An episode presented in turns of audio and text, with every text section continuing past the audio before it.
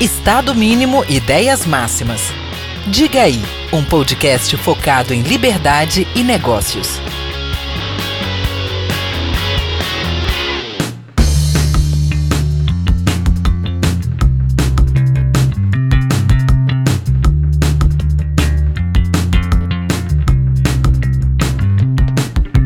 Fala galera, diga aí, bom dia, boa tarde, boa noite. Mais um episódio dessa segunda parte da temporada de 2023. Hoje com meu sócio, amigo de longa data, muito longa data, né, Lucas? Fala, Não. Marcelo, tudo bem? É 30 aí? Ah, 33 legal, anos. Não, legal. 33 anos de amizade. Não, eu falo, pô. Não, eu tô cara de novo. Você que eu não sei, mas eu tô cara de novo ainda. Enfim, É, 33, 34 anos de amizade aí. Obrigado de novo por estar aqui. A gente fez um episódio muito massa na primeira parte da temporada, né? Exatamente. Porra, com, com o Denis e Stanger foi, foi irado. Essa Deu, temporada de 2000 deu assunto. tá muito boa. Tá. É, tô feliz de poder participar aí de novo como co-host em alguns episódios. E tenho certeza que o de hoje O de hoje também vai dar o que falar, vai dar o que falar. A gente tá aqui com o Repeteco pela segunda vez. E agora de casa, Cássio Moro. Bom dia, bom dia, boa tarde, boa noite, pessoal. Isso. Tudo bem? Como é que vocês estão? Beleza? Eu, inclusive, achava que vocês eram irmãos, hein? É, não tem, tem, gente que nada a fala ver que é irmão, que, que é primo, como é que pode? Porque mesmo sobrenome, estudou junto, da mesma cidade, tudo, e, Trabalha- tá- e- e- é sócio aqui em Vitória agora. É. Viemos juntos lá da Bahia, então... então. ter que explicar tudo isso geralmente a gente É, fala, que é primo. A Ah, turma primo acha é- que eu sou primo do Sérgio também, Pois não é. tem nada a ver. Boa. Cássio, muito obrigado por estar aqui hoje. A gente tem um tema hoje que eu espero que dê o que falar, porque precisa dar o que falar, que é sobre esse zoom, zoom, zoom que tem aí, no, enfim, desde que esse atual governo assumiu, que é sobre a eventual revogação da reforma trabalhista. Então eu coloquei como tema aqui, revogar a reforma trabalhista é retrocesso. Eu botei de propósito uma interrogação e exclamação ao fim ah, dessa frase, porque realmente tem gente que vai dizer que não, tem gente que vai dizer que sim, e a gente vai falar um pouco disso aqui hoje. Antes eu preciso agradecer você até falou, porra, tem câmera aqui agora, tal, porque da outra vez que a gente gravou Não. foi online. Então eu tenho que agradecer a Apex, que é a nossa parceira. Então a Apex eh, garante pra gente essa estrutura aqui que tá muito boa, auxiliando sempre nessa divulgação de bom conteúdo. E eu sei que você é esportista, eu sei que você pedala pra caramba.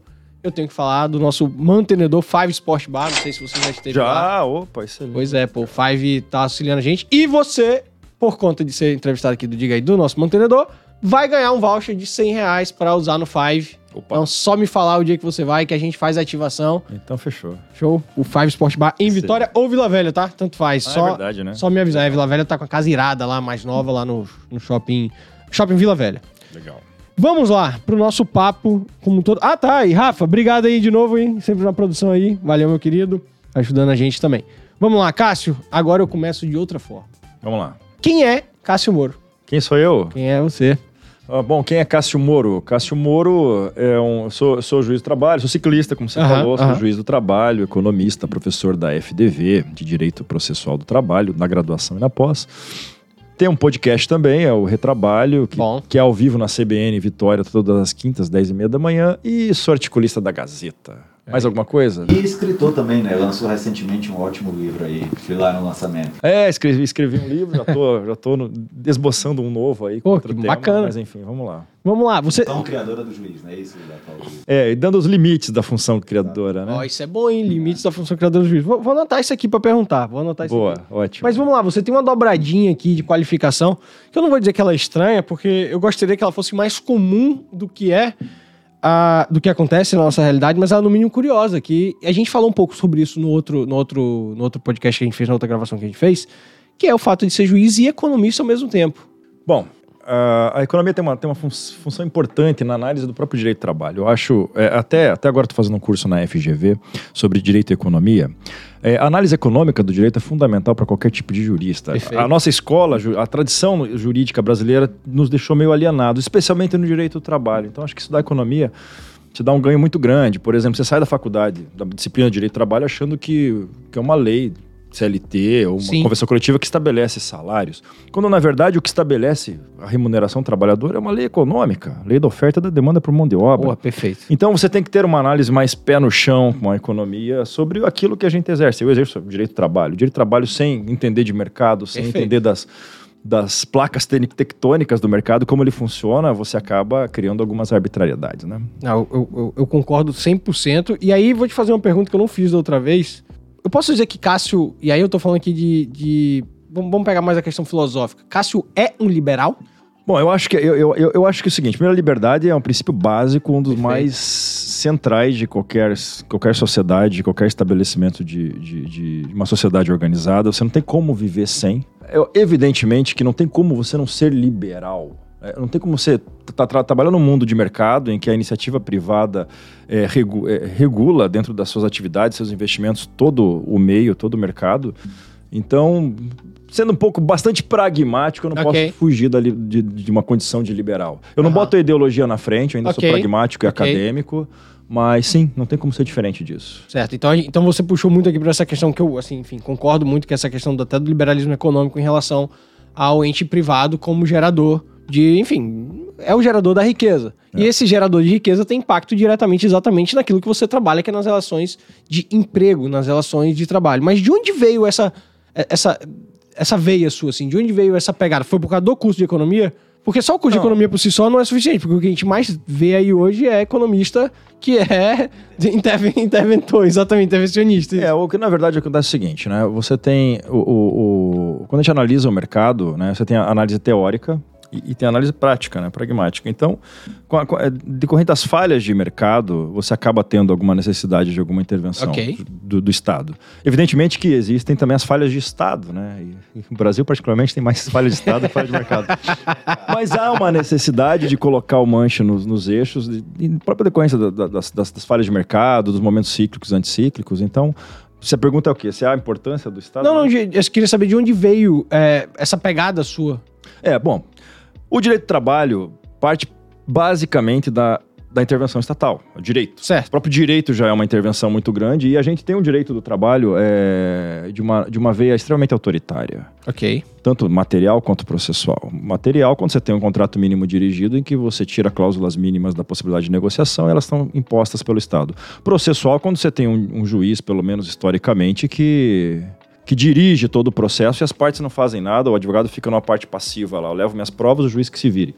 Então, faltava alguma coisa. Por que, que é assim? Tem que ser assim mesmo? Eu falei, ah, vamos estudar um pouquinho mais a relação de mercado para tentar encontrar uma base para isso, encontrar até que ponto você pode ter um meio produtivo totalmente desregulado, até que ponto o Estado tem a sua, a sua importância, e acho que a economia, dentro de uma análise de uma ética consequencialista, analisa isso. Né? Então, vem uma lei nova lá, piso, piso da enfermagem. Aham, aham. Quais são os impactos disso? Né? Não é, é- é acreditar em Papai Noel, achar que uma lei que bota Sim. o piso a 50% mais caro do que o que é no Espírito Santo, por exemplo, vai permitir esse melhor bem-estar para o trabalhador, o enfermeiro? Não vai, né? Se a análise- a- faz uma análise consequencialista, pô, esse Estado está intervindo demais, o que, que vai acontecer? Desemprego e encarecimento do serviço de saúde. Então, Claro. o conceito jurídico não tem isso. né? Você precisa de um conhecimento a mais e eu fui estudar para tentar um pouco ter essa visão mais, Boa, mas é muito bom, é muito importante. mais pé no do mercado. chão, assim, exatamente. É o que você falou lá no começo da gravação, né? De você conseguir entender o impacto econômico através da análise econômica do direito, você conseguir entender o impacto econômico de cada medida, de cada intervenção do Estado através do direito.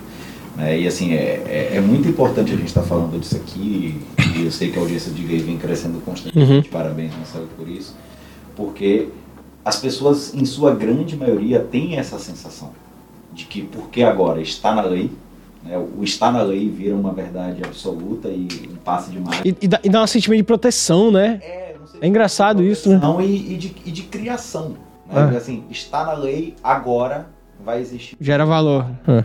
Agora vai, porque está na lei, Aham. é, o Estado e o empregador vai ter que ter condição de Sim. fazer de implementar. É um garantismo, né? É um garantismo muito grande. Ou uma sensação de. É, e aliado a um sentimento de protecionismo Sim. grande, que assim, a gente talvez não precise entrar tanto nisso, até porque, pelo que eu me lembro, foi objeto Foi. da discussão no, no Diga lá em 2021, nesse, né, nesse primeiro episódio com o Cássio, né, que vem, pelo menos na minha opinião, desde a criação da CLT, desde Perfeito. Vargas, essa, esse É, a gente falou bastante sobre isso. protege. Ah. E aí a pessoa cresce, nós inclusive enquanto operadores de direito formados dessa maneira, a gente estuda, se não quiser ter um senso crítico um pouco maior, é induzido a acreditar que porque Uhum. está na lei tudo se resolve, aliado a esse paternalismo, Boa. esse protecionismo, é isso que Sim, concordo. É, E parte do próprio legislador que é, é, cria direito sem pensar no custeio, né? O direito é uma, direito é uma coisa muito cara à sociedade. Não é porque, ah, vou dar um direito para você que não vai ter uma correspondente Claro. obrigação, né? Então é difícil. Salário mínimo, ah, a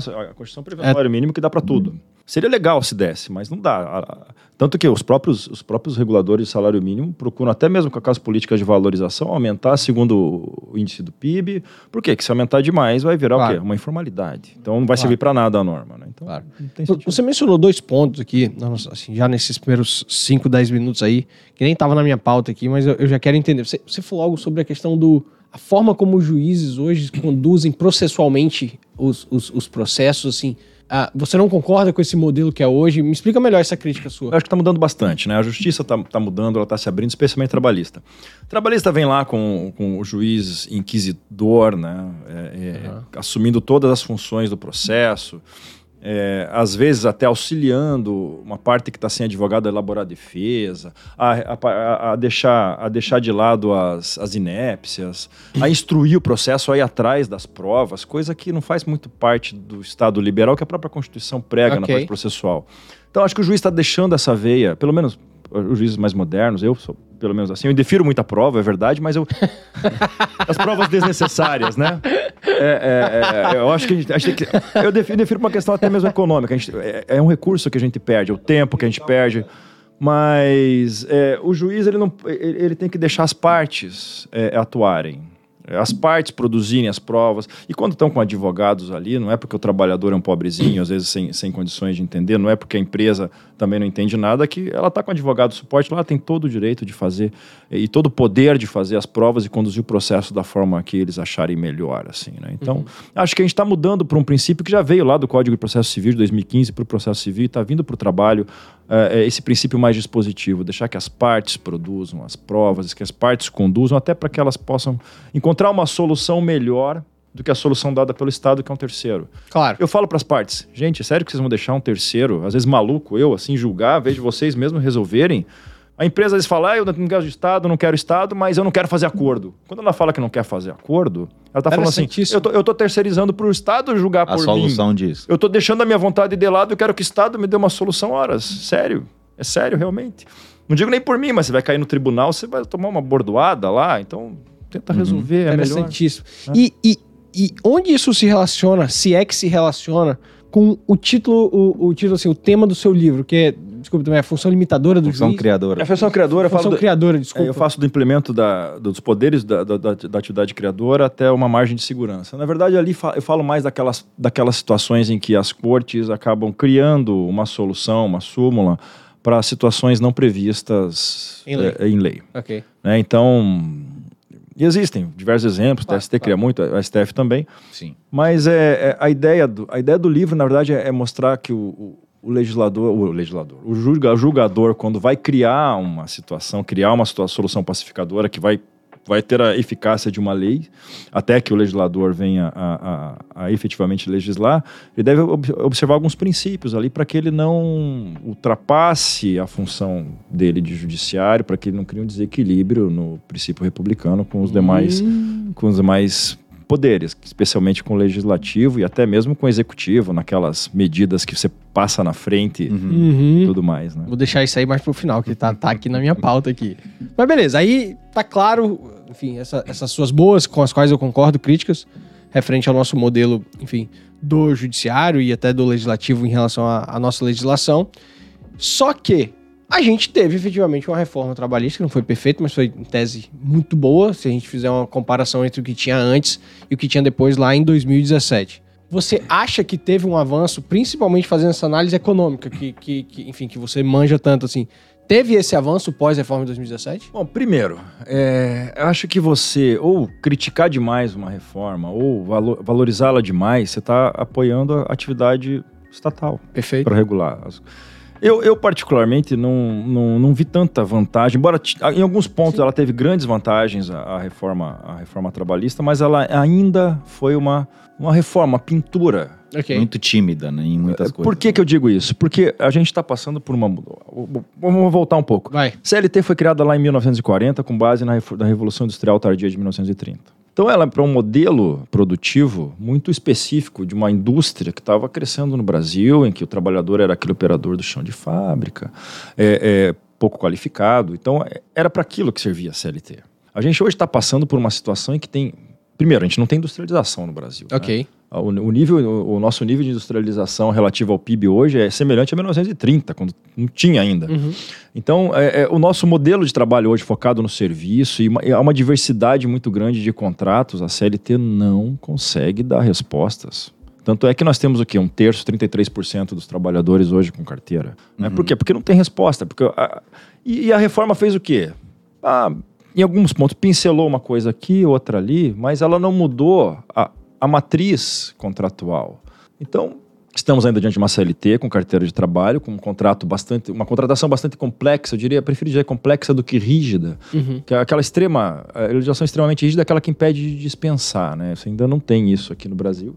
Quase já, tivemos. Já teve, já teve. É, teve esse papo aí recente, já mas na teve verdade estabilidade não era decenal, é, e- e era um pouco diferente, mas quase tivemos É, um, é, é, é. O, o um caso. atravancamento. Mas não- Exatamente. As notícias eram muito mais aterrorizantes do que o caso em si. Ok. Mas Mas, a brecha que poderia se abrir era, era in- interessante. Então, o que, que, o que, que trouxe a CLT? Ela trouxe algumas situações interessantes e, e- e- e- A CLT ou a reforma? de A reforma, 17? desculpa, Ok. a reforma de 2007. Agora, o que que é importante a gente falar? É, a gente tem que sair, tirar daquele aquele mito de que ah, uma legislação mais flexível vai aumentar o número de emprego. O, o- o- o empregador, ao contrário do consumidor, lá do homos econômicos que não existe, e- ele sim vai ter uma- uma- um gasto apenas quando é necessário. Ele vai contratar mão de obra quando ele tiver demanda. Ok. Então, por exemplo, uma lei de liberação, uma, uma lei de liberdade econômica gera muito mais emprego que qualquer reforma trabalhista. Com certeza. né? Uma, uma reforma tributária vai gerar muito mais emprego do que uma reforma trabalhista. É, prime- e o- por, que isso? Porque o que gera emprego é demanda. Então, você permitir que o empresário produza. Se essa legislação trabalhista ela vai criar o quê? Ah, vamos tirar um direitinho aqui que talvez não seja atual. Fez algumas questões interessantes. É, Em relação ao sindicato foi bom, né? Já vou explicar o sindicato. Ok. Eu acho que foi ins- muito insuficiente. Ok. Porque o sindicato é extremamente importante. Mas já vou explicar Tá, isso. Deixa, deixa de lado aqui sindicato. É, o que, que ela fez de interessante que eu gosto muito? Na parte material. co- é, é, é, contrato intermitentes. Eu acho isso excelente para aquela oscilação de mão de obra que a empresa tem. Ok. É claro que o brasileiro é fogo, né? Então, ah, eu vou contratar todo mundo na intermitência. Não, aquele, a- a- a- aquela mão de obra fixa que você tem, você tem que manter. É só para é só oscilação. Agora, o, ju- o jurista não sabe o que é oscilação de mão de obra. Então, não adianta falar para ele. Mas é para isso o contrato intermitente ele é muito interessante. Mas o, que choveu de orientação jurídica para transformar trabalhador É. permanente em contrato intermitente logo no começo da reforma foi uma loucura. Assim, chegou cliente para mim de orientação, inclusive de contábil também. Lucas, transformei todos os peões daquela obra em intermitente. Falei, por quê? É complicado. Né? Né? Você, você fez é, pra- conta? É para aquela oscilação, exato. você a fixa mantém do jeito que tá. É. É, é, é uma diminuição. Agora, isso é importante, pra, porque tem, tem empresários sabem que tem uma oscilação durante o ano e você tem que ter isso. É. Outras vantagens, a previsão do teletrabalho, né? Em 2017 nem tinha pandemia, ainda já Sim. havia uma previsão. Interessante isso. Legal. Embora eu ache é, é, é, que isso possa até ser negociado pelas partes depois. Outra coisa que foi um grande ganho, mas um imenso ganho na reforma foi a- a- o implemento de princípios éticos e morais no processo. Quando você estabelece, infelizmente o STF é, é, entendeu diferente, mas quando você estabelece honorários de sucumbência para o advogado trabalhista, isso faz com que o trabalho dele seja melhor Certo. Perfeito. faz com que o, o reclamante não fique naquela aventura jurídica, eu vou pedir porque se não perder, se eu perder, eu não tenho que pagar nada. Né? Então isso foi muito bom. É, uma rigidez mais na- maior nas custas, porque o que, que acontecia? Você criava mais direitos, aumentava o número de demandas, a justiça investia mais em estrutura, Uhum. você virava uma bola de neve de gastos e processos que E a ação trabalhista era uma loteria total, E- né? Seu custo era baixíssimo para tentar e a chance de e o que ganhar é muito grande. pior, vai ter um terceiro doido que vai dar aquele direito. né? É. Então acontecia, né? Mas a gente estava num ponto até 2017 que até mesmo aqueles juízes mais garantistas estavam é, é, é, estarrecidos com o número de ações aventureiras. né? Aí teve, teve uma, uma queda fenomenal por causa do risco, até que o STF entendeu que, é, enfim, que, que o beneficiário da justiça é gratuita, não precisa pagar honorários. Agora teve uma nova decisão do STF que está tentando modular isso para um, pra um meio termo. Acho que ainda foi mal, ela podia ter ido mais, ela podia ter exigido a participação de advogado sempre, ou seja, tirar o- a capacidade postulatória da parte, que eu acho isso um Com absurdo certeza. no processo de trabalho e dar para o advogado. Com certeza. Mas e, e teve algum- alguns pontos processuais que deixaram o proce- o processo mais célere. Por exemplo, a homologação de acordo extrajudicial não era permitida na Justiça Legal. do Trabalho. Isso é fantástico. Sem dúvida. Foi tão fantástico que hoje a Justiça permite até a homologação pré-processual, Uhum. antes mesmo da demanda. Nunca vi uma empresa, por exemplo, depois de um acidente de trabalho, ela espera ter o processo para fazer um acordo. Se Por não? Porque corria o risco, inclusive, de lei dissimulada, né? E porque, é, e porque ela não tem a margem, quanto que eu vou pagar? Não, vamos levar para o Sejus, que antes do processo a gente negocia lá. Então hoje, Legal, legal, hoje abre-se uma, uma oportunidade muito grande graças à reforma, grande É. parte da reforma 2017 para isso. Tem um ponto que eu queria acrescentar nisso aí, né, que você não mencionou, não sei qual a sua opinião a respeito, mas para mim é, é uma grande vantagem da reforma também, além de todas essas que você mencionou, que é um pouquinho mais de respeito à autonomia da vontade das partes. A possibilidade de você trazer um pouco mais hipóteses de acordo de negociação coletiva e individual e que vinha até pelo menos semana passada, assim, eu sei que o objeto da discussão na semana passada foi um, a gente vai falar disso aqui agora, mas vinha ainda como um ponto de muita insegurança jurídica, até que ponto o judiciário ia ou não respeitar um pouco mais essa autonomia da vontade das partes nos acordos coletivos individuais. Aí o que é que aconteceu Sema- semana passada, digo aqui do dia da gravação, né, não no dia que o episódio vai ao ar. É, semana passada o Supremo validou a possibilidade de acordo individual para jornada e coletivo também para a jornada 12 por 36, jornada de trabalho 12 por 36. Eu sei que foi específico para esse caso, mas você enxerga esse precedente como uma luz é, que pode direcionar o judiciário a respeitar um pouco mais acordos individuais daqui para frente, porque vem sendo essa discussão desde 2017, né? Então vamos lá, deixa eu, deixa eu entrar, eu vou, eu vou deixar isso aí, eu vou falar daqui a daqui 30 segundos Fica sobre vontade. sindicato, Tá sindicato e eu falo disso junto. Tá. Tá ok. É, e aí uma outra vantagem, não sei se vantagem ou não, mas enfim, uma, outro, uma outra verve dessa reforma foi falar pro, foi, foi pacificar situações criadas pelo TST. O TST criava diversas situações, como ah, preposto não pode ser empregado. Então veio a legislação, olha, to- pegou várias súmulas do, do TST, não, não, ela podia ter validado as súmulas como lei, mas não, ela foi contrária ao TST. Não, é o contrário, mas enfim, isso cria uma certa segurança jurídica, embora inverta o lado, mas ela criou uma certa juri- se- segurança jurídica é, é, processual também. É, quanto à, à negociação coletiva, bom, o primeiro ponto é o seguinte: não é uma reforma trabalhista que vai melhorar a negociação coletiva ou até mesmo a negociação individual, mas é uma reforma sindical. Nós temos um modelo sindical absurdo no Brasil. Um modelo, modelo sindical ah, que veio lá do, do- do- do- da, Itália, da, da- da Itália de Mussolini, aquela coisa toda veio. Mas era, era um modelo sindical muito ruim. É um modelo sindical em que você tem, que você cria castas administrando sindicatos e que não tem a participação do trabalhador. Então, esse trabalhador, especialmente falando das, das categorias é, é, mais, mais simplórias, mais simples, que não são, que não têm um poder de negociação tão grande, menos qualificadas, não tem negociação. Tem negociação com um grupinho que, que, que lidera o sindicato, vai passando de um para o outro e o trabalhador fica ali- alienado. O Evaristo de Moraes Filho falava que o nosso modelo sindical é aquele de é, é, é, bolsos cheios e assembleias vazias. Então, como é que você vai criar uma negociação entre privados quando você tem um sindicato que, na verdade, está defendendo interesses próprios e até mesmo interesses do governo, que faz, faz parte da Claro, administração claro, do claro, governo? claro, claro.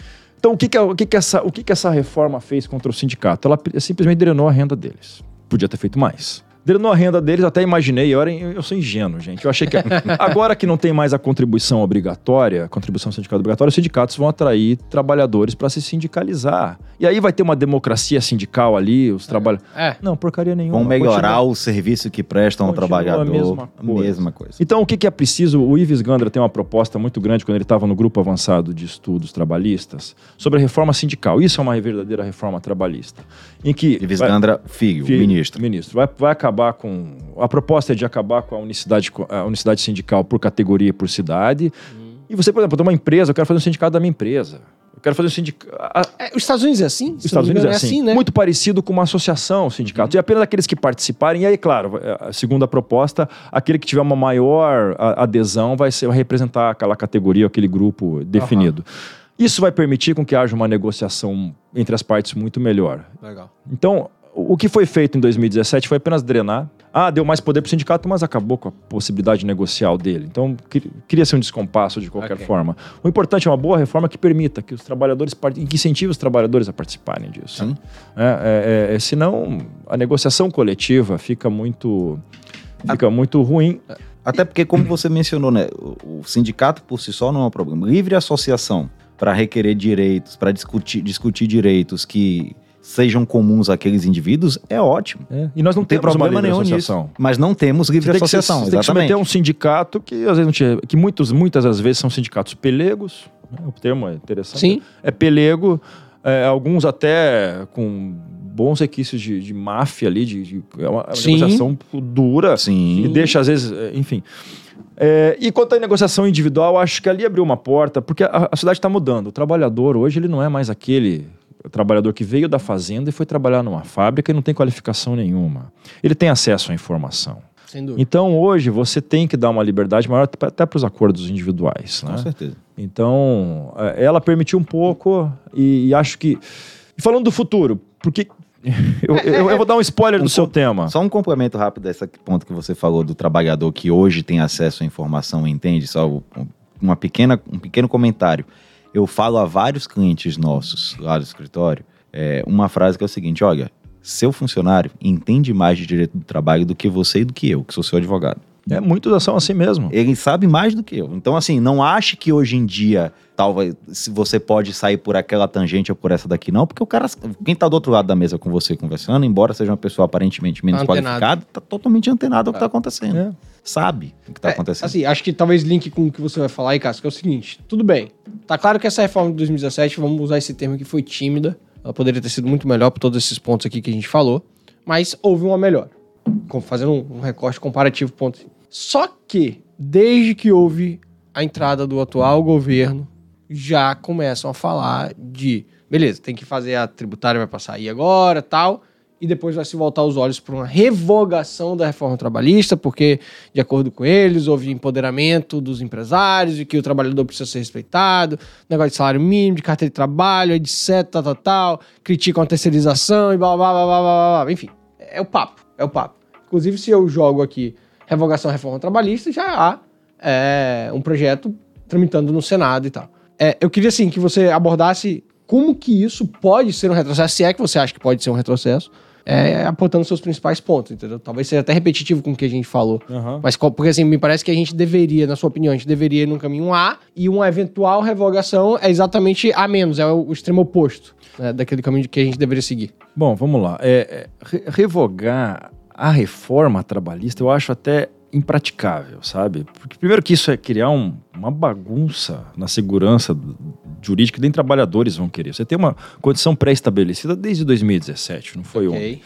Ah, agora, pode ter um lado bom, se revogar a CLT inteira. E por que- mas por que, que eu digo isso? É, e né? falam Ele tá, fala em nova CLT, tá é, ó. Estatuto do Trabalhador. É, fala que em eu- nova CLT. É, o, o grande problema é saber onde que você vai acertar no, no modo, né? É, o que acontece? Só que É, com esse governo que a gente tá, não vai acertar no modo, cara. Eu, eu acho que nós temos muito pouco, pouca- poucos pensadores querendo acertar no modo. O que acontece hoje? Qual, qual que é o modelo produtivo da CLT? É aquele conflito capital versus trabalho. Tra- Hoje o trabalho não tem mais esse mero conflito. Você tem o capital como meio de produção, você tem o trabalho como meio de produção e tem o empreendedor como meio de produção. É, é é uma tríade que funciona bem. Você tem hoje, por exemplo, quando você- eu até já fiz, escrevi um artigo recente é, falando da- da- do paradoxo da rigidez e flexibilidade da legis- legislação trabalhista. Quando você tem uma legislação muito rígida ou muito complexa, cheia de direitos falsos direitos, né, como 13 terceiro salário. 13 terceiro salário as pessoas acham Falso. que é salário. Total falsidade. Não é. É, você acontece o seguinte: você acaba é, é, dificultando a vida de quem? Do pequeno empresário. Pequeno empresário, vocês sabem muito bem disso. Sim. Na pele, vocês sabem o quanto é difícil pagar todas as leis, todos, os- todos os direitos trabalhistas, né? Quanto que o trabalhador quer remuneração digna, só isso. Mas você tem que pagar 13 terceiro, e mais fora, uma- fora a carga tributária, você tem Claro, um monte claro. de parcelas que dificultam. Então, o pequeno empresário hoje, ele ou vai deixar uma para tentar competir, e o, o pequeno empresário é de um mercado de um mercado de uma, uma concorrência bastante ampla, uma concorrência quase perfeita, mas uma grande concorrência, ele tem que se ver doido ali para conseguir competir com seus concorrentes, né? Porque a, a- a tendência é de lucro zero.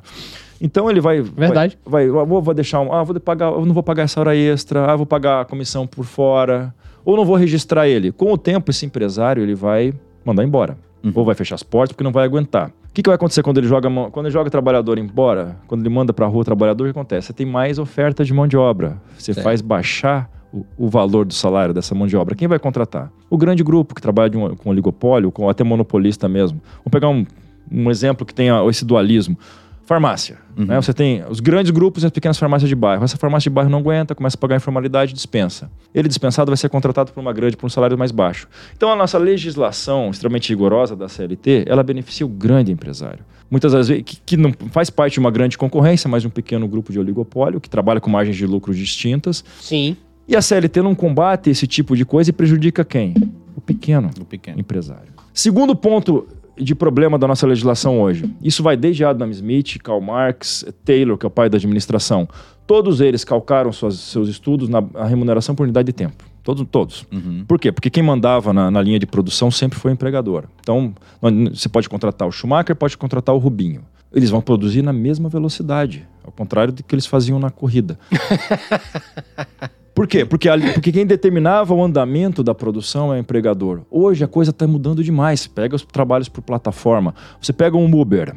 Eu pego um Uber daqui para o aeroporto, vai me dar 15 reais. Pouco importa se esse Uber me entregar lá em 10 minutos ou em 30 minutos. É claro que o Uber vai falar, ó, o melhor caminho é esse. Mas se você demorar 30 minutos, você vai conseguir, vai continuar recebendo seus 15, seus 15 reais. Ou seja, a parte dele Sim, disso. sim, tá claro. Ou seja, e nós não temos nenhum direito do trabalho que, que cuide desse, desse tipo de remuneração. Toda por unidade de tempo. Descanso é hora, uma hora de intervalo, 11 horas entre uma jornada e outra, um, um fim de semana, tudo por unidade de tempo. Nós não temos nenhuma legislação calcada nessa remuneração por tarefa. Por Então, por exemplo, você pode jogar toda aquela tese de mais-valia do Marx embora. Não serve mais para esse tipo. Esse, esse é o calcanhar. Isso é o que faz essas plataformas ganharem muito dinheiro Uhum. que elas passam por uma disrupção na forma de remuneração. Então, esse tipo de regulação não tem proteção nenhuma, não tem contratação nenhuma. Alguns juízes querem colocar na CLT o que é, um- é que nem dar cloroquina para quem, tem, quem pega Covid. E essa, essa é um, falta de. É um de remédio re- antigo para uma doença nova. funciona. Uhum. Não funciona. Essa falta de regulação absoluta em alguns casos é o que você ia falando no seu artigo do, do paradoxo da, da extrema flexibilidade também? É, a extrema flexibilidade é o, é o vazio, né? É o vazio e, queira ou não, você tem algumas falhas de mercado. Essa é uma das falhas. Você acaba um oligopólio ganhando e o pequeno empresário, que a grande maioria do, brasi- do- brasileiro empresário é pequeno, se lasca. Então, eu acho que o grande problema da nossa legislação brasileira hoje é prejudicar o pequeno empresário. Uhum. Né? O grande, por exemplo, grandes grupos vêm para cá porque a mão de obra nossa é barata, ela, ela custa pouco, né? em termos não só de moeda, mas o brasileiro tem uma, uma- uma- um salário de equilíbrio muito baixo, porque tá, tá disponível, né? mal quali- desqualificado, é verdade. Né? Sim.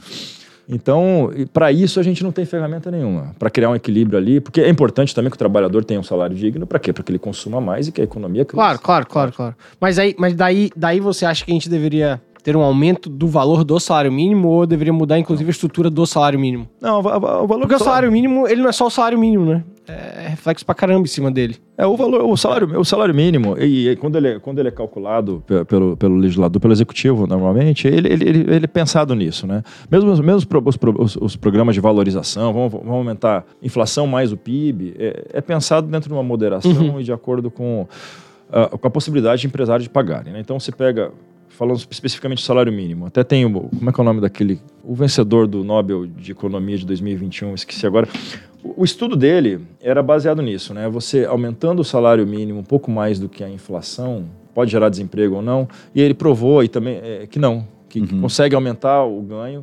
É, teve um teste nos países escandinavos também, não tinha salário mínimo nenhum lá. É, o governo, vamos colocar salário mínimo mais alto que o valor de mercado do do- da, da mão de obra desqualificada. As empresas começaram a pagar e começaram a qualificar mais o trabalhador. Então, o- a- se tem uma legislação que eu acho que funciona no mundo eh, do mercado de trabalho, é o salário mínimo.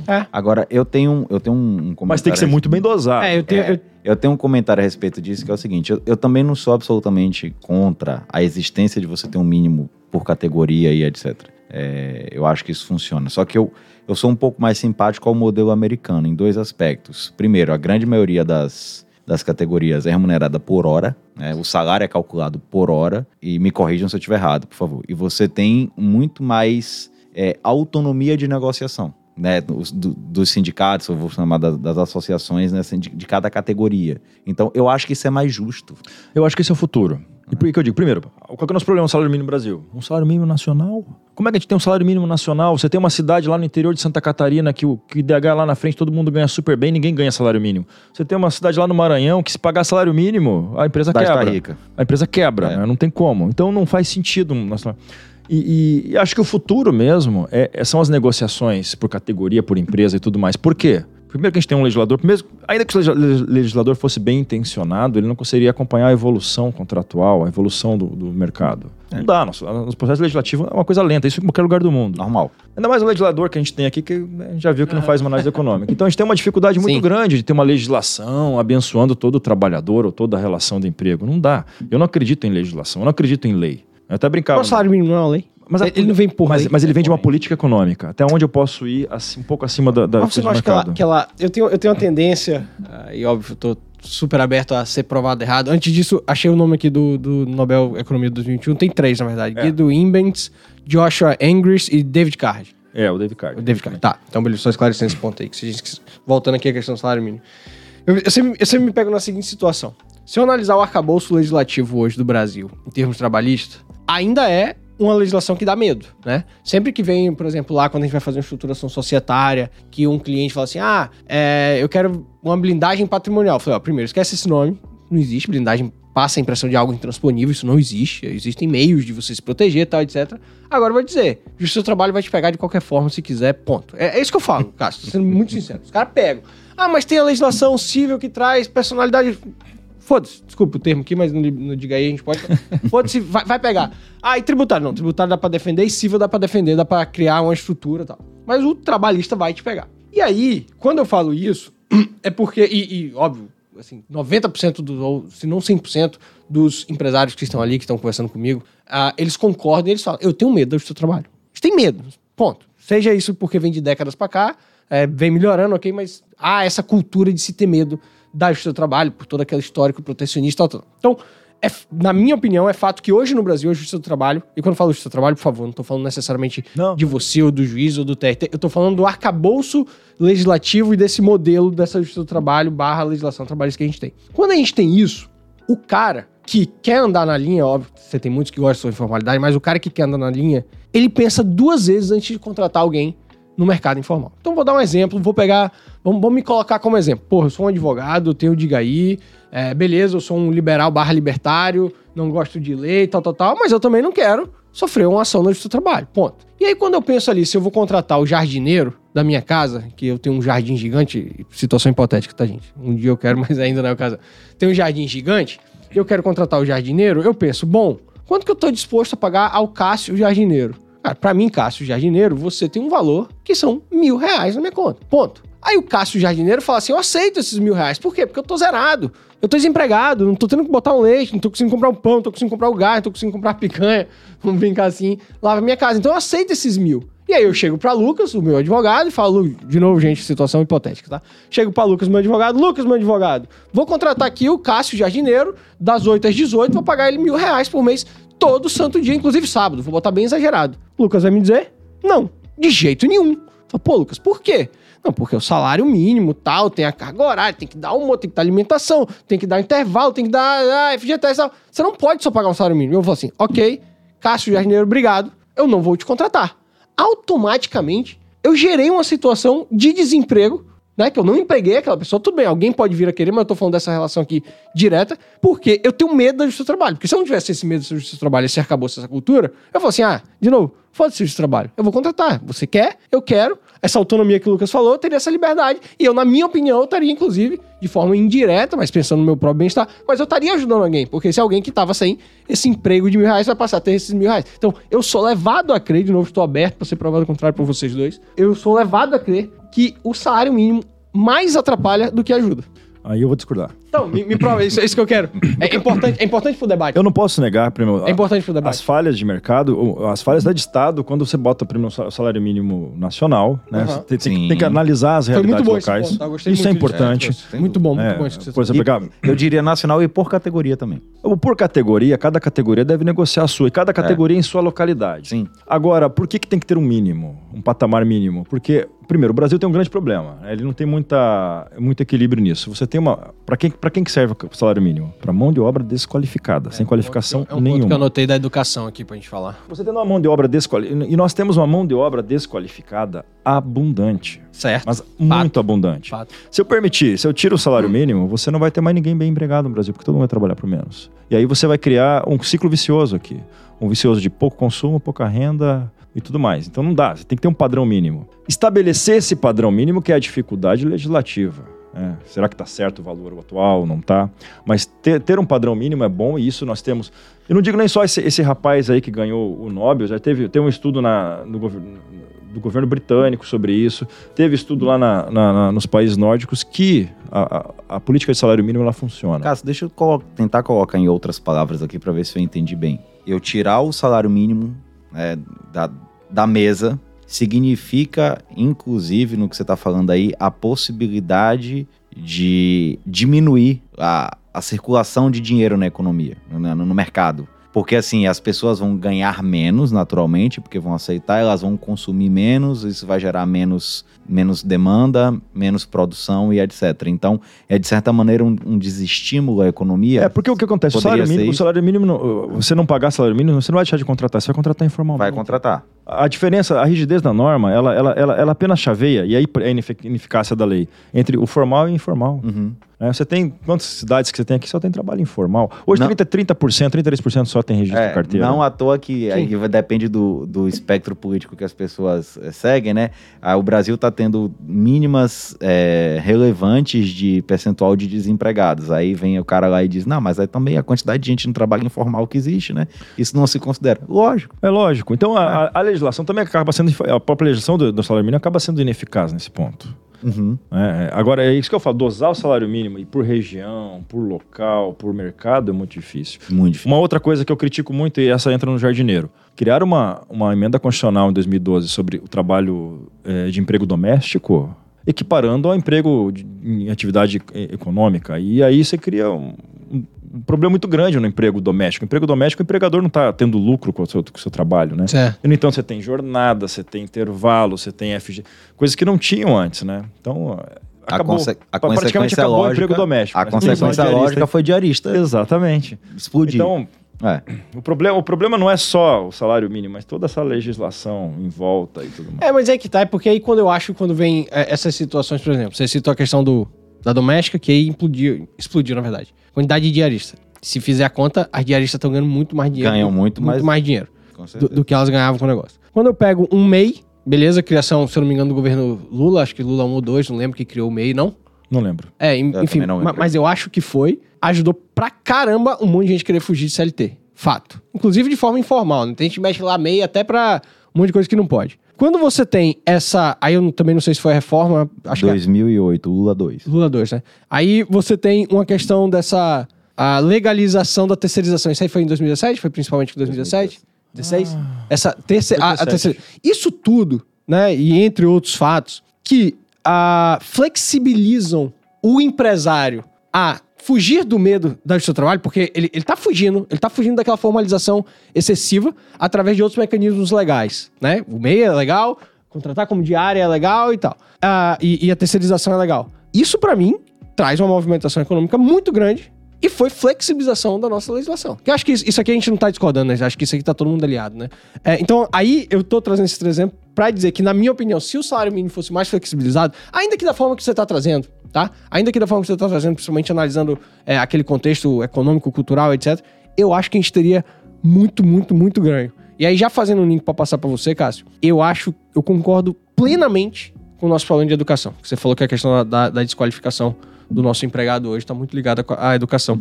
E a gente teve um episódio que, na minha opinião, sensacional com o Alexandre Teodoro, falando exatamente sobre o sistema educacional brasileiro. Se a gente tivesse mais educação, eu acho que a nossa, enfim, as nossas relações que se dizem hoje, é, como é que fala? Da hipossuficiência do essa, essa diferença da cultura e da educação e conhecimento financeiro, isso seria ah, diminuído, óbvio que isso não vai ser zerado, sem dúvida, sempre vai ter essa diferenciação, mas eu acho que isso ajudaria, inclusive, nessa evolução econômica desse mercado, enfim, enfim, no mercado de trabalho nosso. É, o mercado de trabalho mundial está com problemas muito grandes, né? Não só o avanço tecnológico, alguns pontos de estrangulamento do próprio, do próprio sistema produtivo estão criando um- uma, uma, uma- projeção de desemprego mundial muito grande. No Brasil, a coisa ainda é maximizada pela falta de qualificação. né? Perfeito. Então você, ah, mas você tira um trabalhador braçal, mas cria uma atividade intelectual nova, de TI, alguma coisa.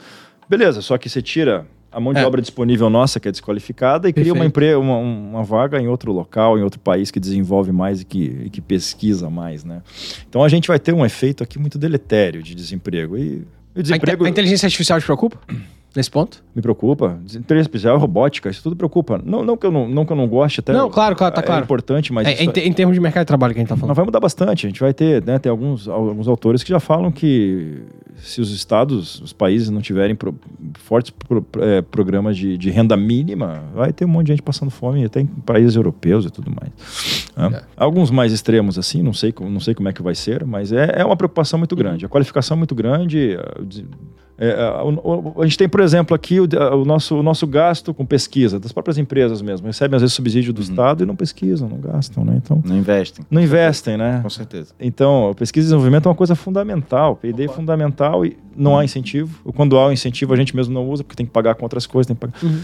É difícil. É. um ciclo todo vicioso Não, aqui, perfeito. né? Con- Concordo, concordo 100% com você. Vou fazer uma pergunta pros dois. Começar com o Lucas e, e- e depois passo pra Cássio. Olha a mes- responsabilidade. A mesma pergunta. O que, que pode ser feito de pior pelo governo atual em relação a uma revogação? Imagina que eles fossem revogar uma coisa só. Na sua opinião, não, isso não, pelo amor de Deus, Marcelo, isso eles não podem revogar, que aí vai cagar tudo de novo. O que, que pode ser feito de pior pelo governo? Eu pensaria na, na- no retorno da contribuição obrigatória. Sindical? Contribuição sindical obrigatória. Ok. Para mim, acho que é, é- é o pior.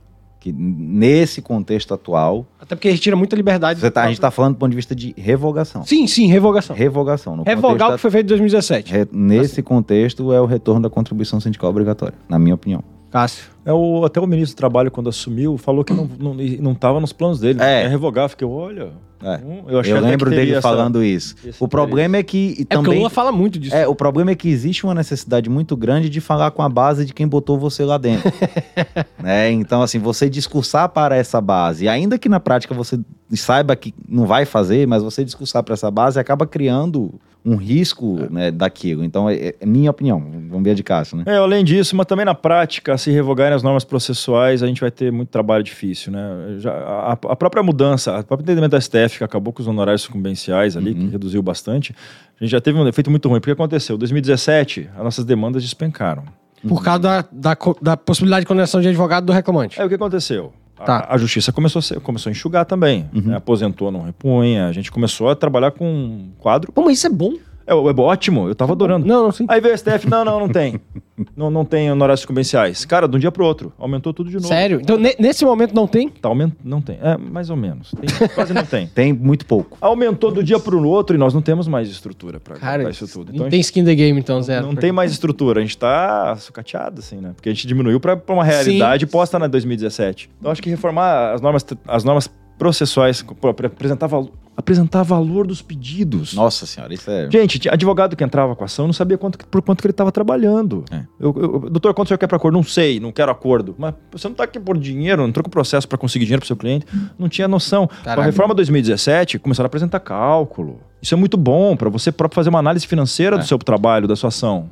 É, então se revoga um negócio desse aí. É, deixa eu, fa Fa- deixa eu falar, só falar, falar um falar. pouco, assim, isso que o Cássio está falando, muitíssimo bem lembrado, eu concordo, acho que é mais grave até do que a revogação da, da contribuição Sindical. sindical obrigatória. Assim, botar em exemplo para nossa audiência compreender.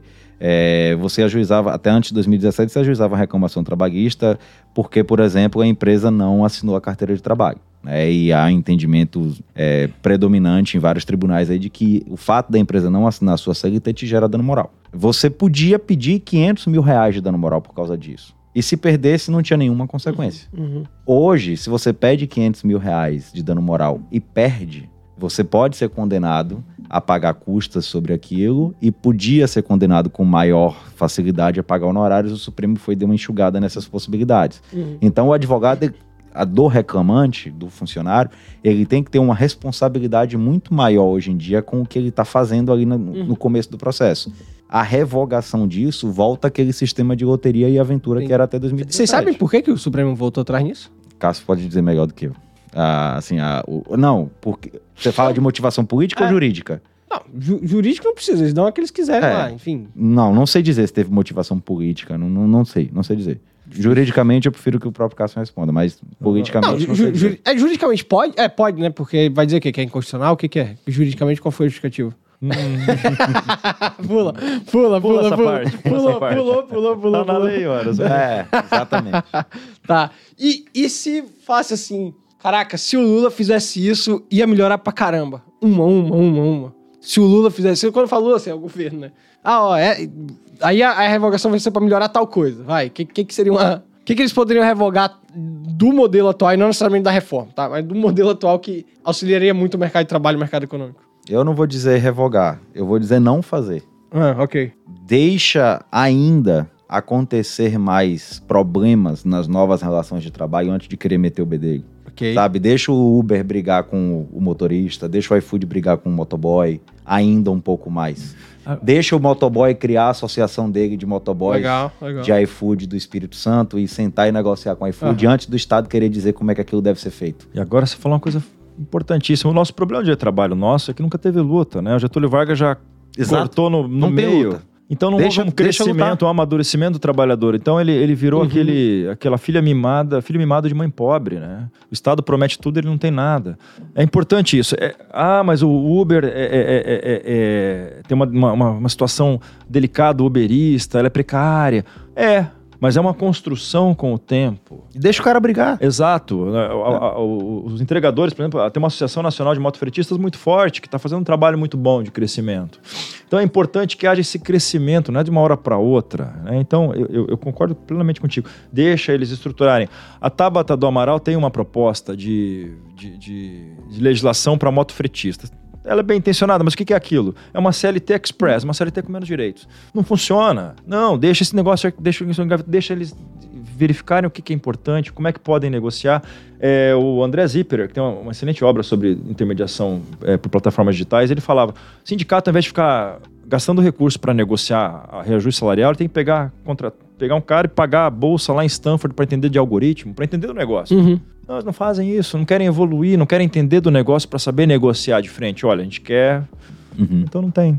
É. Então eu acho isso perfeito isso, excelente. Se não fizer nada, tá bom. E de- Deixar... é, exatamente. Vai ter falha de mercado? Vai. Mas deixa tentarem. Ah, E a o Estado só tem Deixa que entrar quando tentarem. há falha de mercado Exato. identificada e, e- e tem um diagnóstico preciso. Não adianta se meter o bedelho antes. Então, a sociedade não amadurece.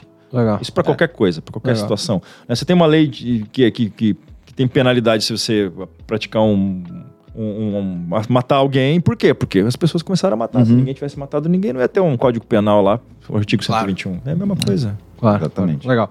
Agora, assim, um último ponto antes da gente passar para nossa fase 2.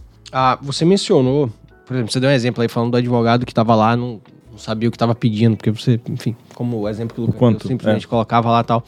Ah, essa falta de, de, de- vai, de qualificação nossa, ela não se, res- não se restringe ao trabalhador. Eu diria que ela vai além, vai até mesmo ao empregador, vai até mesmo ao judiciário, Aos advogados. vai aos advogados, calma, chega lá. aos advogados, ao AB, ao legislativo, concorda? Geral. Temos, um, temos uma desqualificação, sei lá, endêmica no Brasil. Óbvio que não, tô- não é todo mundo, óbvio que tem muita gente qualificada. A Você, por exemplo, acho que não à toa, é, enfim, você tá pela segunda vez aqui, é, enfim, porque eu compartilho muito das suas ideias, gosto muito da forma como você pensa. Enfim, você acha que a gente tem esse problema generalizado? Generalizado sem botar todo mundo, né? mas em todas as É, eu acho que em grande parte a gente tem algum problema, sim. Acho, pr- primeiro, das falhas educacionais, eu infeliz, infelizmente, grande parte das petições que eu analiso tem um português horrível. Aham. É difícil de entender o português, que é a ferramenta do profissional. Então você imagina isso na medicina, em todas as áreas você tem gente, gente qualificada ou gente que não é tão comprometida com a qualificação e é um problema sério, né? Mas isso em todas as áreas. Uhum. Acho que sim. É, os stakeholders de maneira geral em todas as áreas. né? E aí, nisso que você está falando do português, eu faço uma menção a um colega seu, o Carlos Medeiros, doutor Carlos, que Grande Carlos Medeiros, que tem um perfil no Instagram sensacional escritor, sobre... professor de português e ajuda Exatamente. muito nos É. cursos dele, é. É, ele tem um perfil no Instagram, eu vou achar aqui já já, sensacional sobre. é, Ele analisa a juridiquês de maneira geral, de Aham, forma aham. muito crítica e muito divertida a forma como ele faz isso. É muito bacana a, a atuação dele no Instagram sobre isso. Mas sem dúvida eu concordo com o Cássio nesse aspecto também. A, A gente você tem uma- alinhado, a gente tem uma dificuldade. é, uma desqualificação geral de todos os A stakeholders. gente tem uma dificuldade coletiva muito grande de seguir, seguir procedimentos. Então, eu tenho, eu tenho até um exemplo que eu citei outro dia. É, eu fui visitar uma madeireira lá no Mato Grosso, quando era juiz lá ainda. A madeireira comprou bota de segurança para todos os trabalhadores. Os trabalhadores não tinham mão de obra disponível naquela cidade no Mato Grosso. Acabou vindo um grupo de interior do Maranhão, alguma coisa assim. Gente muito, muito, muito simples. Colocou a bota de segurança. O cara não tem acidente, nada. No dia seguinte, estavam todos eles com a tampinha cortada para ventilar.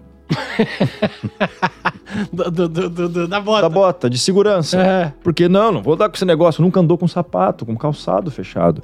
Então, é um problema de qualificação muito sério que nós temos aqui. É, eu acredito. E você vai fazer o quê? Vai condenar a empresa? Não, Vai na- vamos, vamos trazer os trabalhadores. Ah, vários muita gente colegas vai condenar. É. Eles vieram com o problema pra gente, olha, eu É. tô, tô com esse problema. Vamos lá conversar. Vamos lá, conversamos, tá, tá, tá. Porque, meu, se você não conseguir usar essa bota, não tem jeito de trabalhar aqui. Uhum. E falo pra empresa, você tem que demitir, dispensar por justa causa. Não dá. Agora, vamos conversar antes, porque é um problema endêmico, Sim. é um problema Claro. coletivo, né? Claro, então é claro. difícil. É difícil, é difícil. Ah, só o, o perfil eu achei aqui.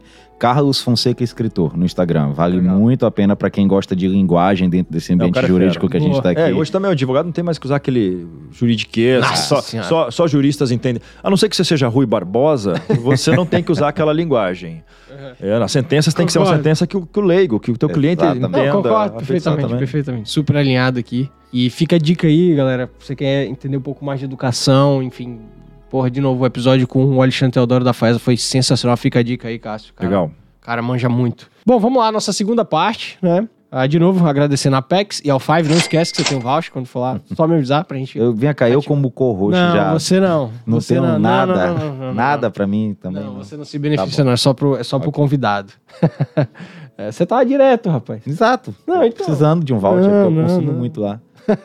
Vamos lá. Cássio, é o seguinte, você já conhece a segunda parte, tá? Algumas são até repetidas da nossa outra vez, mas a gente tá em outro momento, tem alguns anos depois, tá? Bem rápido. Indicação, eu vou deixar... Tá, você não quer alguma coisa? Vou pedir pra você indicar também, vai. De forma bem rápida aqui e, e dinâmica. Ah, Cássio, indicação de um livro.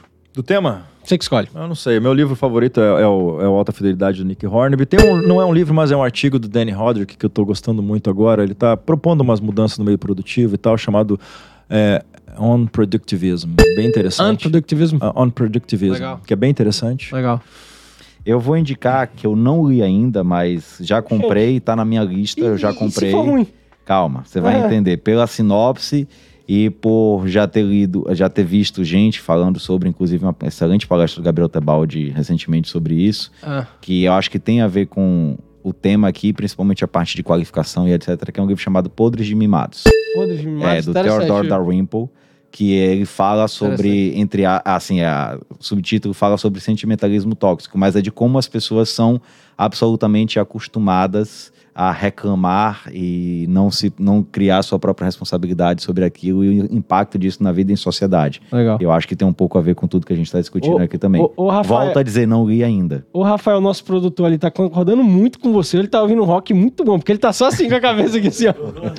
Tá concordando? Já leu, já leu, Rafa? Mas gostou do tema, né? Boa, boa, boa.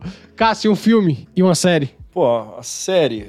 Tem, tem tanta série, gente. Eu acabei Tem. de assistir Silo. Eu li o livro. É bom. Eu, li- tô, eu, tô, li- eu tô com dúvida se eu eu li o primeiro livro, tô lendo o segundo e a série, a série vai até a, a primeira temporada vai até a primeira metade. na Apple, né? Até a primeira metade Apple do, TV, é. do primeiro livro. É muito bom. É aquela, É? é aquela ficção distópica absurda, mas que tem alguns elementos que você agrega no seu mundo. De Então vale a pena. Vale a pena. Vale a pena, legal. Legal. Lucas, A série, hoje eu tô um pouco sem, sem inspiração, eu Ah, vou ficar com o- então indica um filme. O que não, vou ficar Ah, com tá. uma série que nesse momento tá prendendo minha atenção bastante, que eu gosto muito, que é Jack Ryan. Porra, muito boa. Tá, bom. Tá na quarta ou na terceira? Quarta. Porra, muito boa quarta. Ah. Maravilhoso. Fica a dica aí também. Ah, bom, acho que um esporte e ciclismo. Ciclismo. Boa. Lucas. Ah, eu não pratico nenhum Ué, esporte, mas caminhada, você pode caminhada, você faz academia. assistir, eu acho que o mais divertido, sem dúvida nenhuma, é o Tênis. Ah, não, achei que era tênis, poxa. um valor, Cássio. Um valor, um princípio. Sei lá, foco, honestidade. Boa. Boa, é isso. Pra não dizer liberdade de novo, Tudo que aconteceu e de liberdade dentro, aqui. dentro do tema do nosso episódio, eu vou falar sobre responsabilidade. Boa, boa. Um estilo musical, rock. E um artista musical, já te passo, Lucas. Um artista musical, É. Mick Jagger. Mick Jagger. E Lucas? Rock, Fred Mercury. Boa, boa. Ah, Cássio, uma viagem. Pros Alpes italianos. Boa. Deve ser irado, hein? Pra pedalar, né? Óbvio. Já fez ou tá no plano? Já fez. É. A minha Londres. Londres. Foi agora, né? Massa. Fui agora e era o lugar do mundo que eu mais gostava sem conhecer, eu só confirmei isso. Que bom. É. Ah, uma expectativa pra 2024, Cássio. Acho que só uma evolução do que tá acontecendo e nada demais. Lucas. na mesma linha. Se seguir o planejado, é, já vou estar muito feliz. E é a evolução de vários aspectos. Meus amigos, é isso. Muito bom. Cássio, muito obrigado de novo. Pô, segunda vez que você tá aqui. Tenho certeza que estará outra vez. Espero que o tema seja, sei lá, a nova reforma liberal trabalhista daqui a uns anos, tomara. Eu não acredito nisso com a É- atual estrutura governamental É que mais a gente tem, fácil mas... a gente estar discutindo. O Estatuto do Trabalhador é bom? É, Né, cara? é, quem sabe, é, mas eu, eu- eu tenho que ser otimista, eu tenho que ser O que otimista. tem de vantagem agora é que tem uma proposta de criar um novo código de processo do trabalho, Uhum. né, Ó. com, com, com o Manuel Antônio Teixeira Filho encabeçando. Então, Legal. isso pode ser bom, porque Sem a gente dúvida. tem. O juiz, o juiz trabalha muito com, com conveniência, né? Aham. porque não tem. Tem a CLT, tem CPC, tem. Então talvez isso seja Legal. interessante. É, e no, no, no meio da advocacia é muito comum o pessoal dizer, né? Assim, com todo respeito, é óbvio, mas é muito comum o pessoal dizer que cada juiz de trabalho tem o seu código de processo civil na cabeça. Especialmente na execução. É, Eu acho que esse é o nosso, especialmente que é o nosso grande É gargalo. aquele negócio que eu É. falei do medo do empresário. É o nosso grande gargalo a execução. É, muito é. difícil. Bom, gente, muito obrigado. Galera da PEX, obrigado. Five, obrigado. E galera, diga aí, até o próximo episódio. Cássio e Lucas, valeu de novo. Valeu, Grande gente. abraço, Tchau, gente. tchau. Show, obrigado, valeu.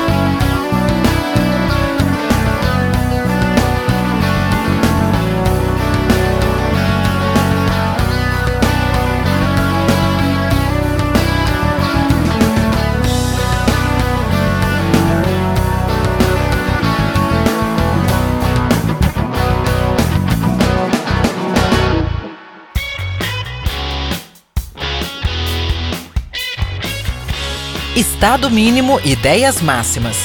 Diga aí, um podcast focado em liberdade e negócios.